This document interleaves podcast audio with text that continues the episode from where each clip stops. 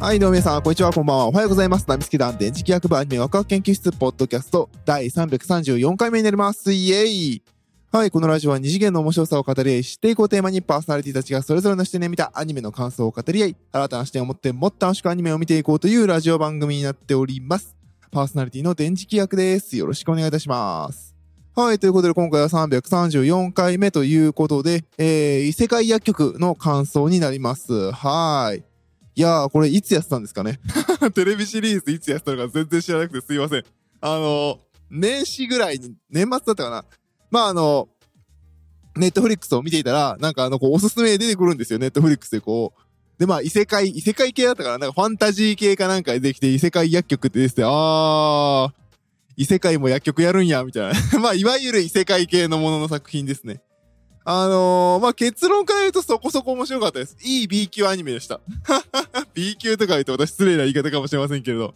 うん、でもいい B 級アニメだったんじゃないかなと思いますし、まあまあ良い、あの、異世界転生ものだったんじゃないかなっていう気はしてます。まあ、あの、ストーリーは、あの、超めっちゃ勉強した、めっちゃ天才的な、あの、薬学科の先生が、過労で倒れて気がついたら転生してましたっていうお話です。で、まあ、魔法、まあ、剣と魔法じゃないけど、まあ、魔法がある世界で、で、まあ、そこでこう、なんでしょう、あの、チート能力を手に入れて、それでこう、なんていうかな、まあ、具現化系能力者に変身したわけですよ。で、自分の頭の中でイメージできるものが作れる能力で、で、あの、薬を作って、その、転生した世界を良くしていくというお話になってます。まあ、あの、よくあるっちゃよくある。まあ、よくあるお話ですね。だから、その薬を作るものとしてのスタンスで動くキャラクターっていうのは見てて面白かったですね。剣とか、で、こう、バッタンバッタン倒していくとか、なんでしょうね。あのー、なんていうの？あのー、特別、特定の人を救いたいとか、そんなんじゃなくて、なんでしょう、あの、その薬で、まあ、病を、全員をみんなを治していくんだっていう形で進んでいく主人公っていう話は、えー、見ていて面白かったですね。で、まあ、何よりも、こう、まあ、各あの、異世界系の話、転生ものの話でよくあるのが、その、現代の技術を、技術とか知識を持って転生してチートっていう話で、やっぱりぶつかっていく問題が、その、今まで私たちが経験した問題と同じものをぶつかって一つ一つクリアしていくっていう流れになってるんですけれども、この、やっぱコロナ禍、新型コロナウイルスが出てきたこのコロナ禍で我々がこれを見ると、ああ、そうだよねっていうのをもう一回確認できる面では、今このタイミングでやってるのは面白かったですね。うん。結局、最終、まあ、12話の間で最後戦うのがペストなんですよね。ペスト菌であって、で、そのペストをどう対応するか。でもこの世界にはまだ抗生物質、抗生物質だっけ？とかがないっていう、あの、確か、なんだっけ、最後、最後、抗生物質や、抗生物質は作らなかったのか。えーと、なんだっけ、そういう意味では今も私も、その、異世界転生を馬鹿にするほどの知識がないっていうのがよくわかりますね。こうやって喋ると。まあ、その薬を、えー、解熱剤とかで薬をどう持っていくかとか、あの、侵入経路を塞げとか、でも、あの、その侵入経路を塞いで鎖国すれば話は済むんだけど、あの、政治上それが全部やるには、まだ、今はできないみたいなところがあったりとかが結構見てて、まあそうなるよねっていう実感を持ちながら見れるアニメで面白かったですね。そういう点で言うと。で、あの、10患者を見ていって、で、まあ、その、主人公はね、神様の力っていうのをもらってるから、その場を、その場に行って患者を見れば、この人はペストかかってる、かかってないみたいな分けれるんだけれどっていう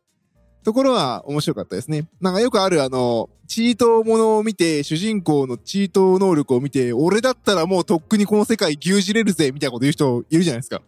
たまにネットで見ただけなんですけどね、この前たまたま。でも意外とそうはうまくいかないっていうところが、見ていて面白いところでしたね。で、本人自身が診断して薬を与えられるだけでは、救える数に限界があるみたいなところもあって、面白かったですね。あとは、そんな、なんかね、薬作ってみんなが信用してすぐ飲んでくれるんですよ。意外と。で、まあそんなうまくいくわけねえだろっていう感じで見るんですけれど、まあその裏付けとして、結局一番最初に救った、あのー人が、あの、その国の女王様であって、最初に政治のトップの信頼を勝ち得る。で、その次に、あの、その世界の、あれ一神教でいいのかな？まあ、その宗教、まあ、メメイン宗教の、その、一番偉い人を味方につけるっていう、政治面、宗教面で圧倒的なトップからのバックアップを受けること、バックアップを受けて、しかも、すげえいいところでの貴族、お貴族様であって、なんとかそこをクリアして超えてる感があるのが、リアルでしたね。うん、なんか、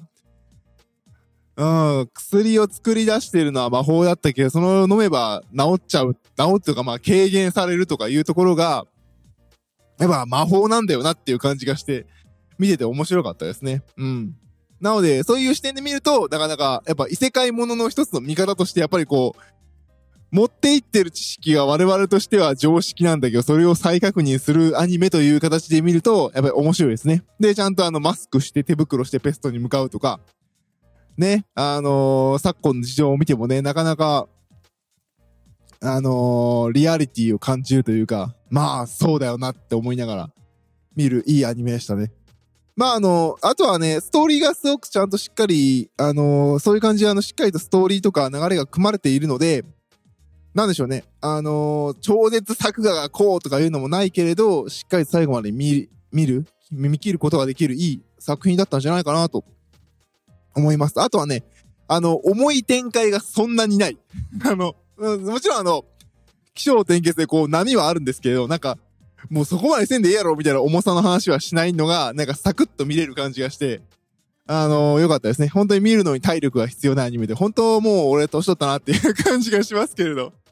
うん、そこは見てて、あのー、気楽に見れてよかったですね。まあ、あとはですね、さっき言った一番最初に救う女王様の声優さんが、あの、伊藤静香さんなので、あの、強い声の、かっこいい伊藤静香の声が聞けただけで、私はもうこの作品100点なんですけど。声豚っていうね。あと面白かったのは、主人公はショタキャラなのかな？何歳だっけな？結構若い、ちっちゃいまだ子供、小学生、小学生？中学生ぐらいの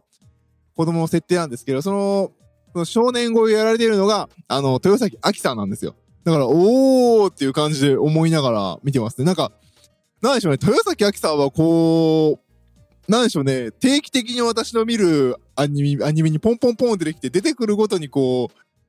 なんでしょうね、いろんな演技を見せてくれるので、本当この人役者としてのパワーすごいなって思いながら見てましたね。うん、それを見ながらね、へーって思いながら見てて、楽しかった作品ですね。まあね、キャストも豊崎明さんで、上田玲奈さんか、とか出てきたりとかしてて、意外とね、キャスティングしっかりしてるんですよ。意外とねって言い方良くないんで。まあ、あとは、なんで、この途中で出てくる、あのー、キャラクターみんなベタボレなんだよっていう感じはしますけれど、好感度マックスですけど、一回だけ、あのー、上田玲奈さんがね、あのー、最初だけすごいビビり散らかすっていうところがあって、面白かったですけどね。まあ、あの、生まれ変わった時に、なんか雷に、雷に打たれて、で、あの、まあ、元のこと入れ替わるっていう感じですね。で、あの、神様の正門がこう、皮膚に現れてるって言うんだけど、いや、これは雷に打たれた時に人間にできるあざなんですとか、なんちゃらっていうあざなんですとか言って、うん、さっき言ったようにこう、意外と、我々はそれを聞くと、ああ、そうなんだと思って見るけれど、まあ、本当にそうかっていう証拠を実は出せないし、その知識ってアニメで言って、へえとは言うけれど、俺の中に持ってないなとか、意外とやっぱこう異世界ものって教えてもらうこと多いなっていう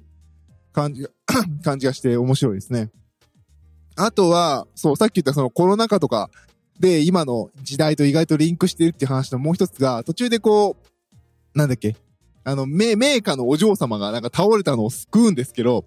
そのメーカーのお嬢様が倒れた理由が、その、なんていうの？肌を白くしたりとか、けん、あの、美、美容のために血を抜くっていう、そういうのが昔流行った、流行って、それをその異世界ではやってるみたいな話をして、もうそれは良くないからやめてくださいとか、あとはおしろいですね。よくあるおしろい。鉛が含まれているものなので、それは使わないでくださいとかね。そういうのをやっていくっていう話で、その、なんていうのかな。そういうのを見てると、なんか今でも薬局で、薬局、ドラッグストアで、化粧品が売ってるってそういう意味もあんのかなとか思っちゃったりして見てますね。あとはその、さっき言った血液を抜くっていう話も、今のね、我々の知識からしたら、いやいや、血液抜いてそんな綺麗な肌になるわけねえじゃんみたいなね。まあ、もちろん体弱って青、まあ、顔が白くというか青くなるんですけれど、でもまあ、なんか、今の私たちの立場で見ると、いやいや、そんなと思いながら見れる反面、ね、あの、SNS 上ではね、あの、自称インフルエンサーみたいな人たちが、血液クレンジングバッチグーみたいなことやってるわけじゃないですか。いやー、人間変わんねえみたいな。もう何もかも変わらないっていう感じがして、頭抱える感じもちょっと思い出されて、見てて面白かったですね。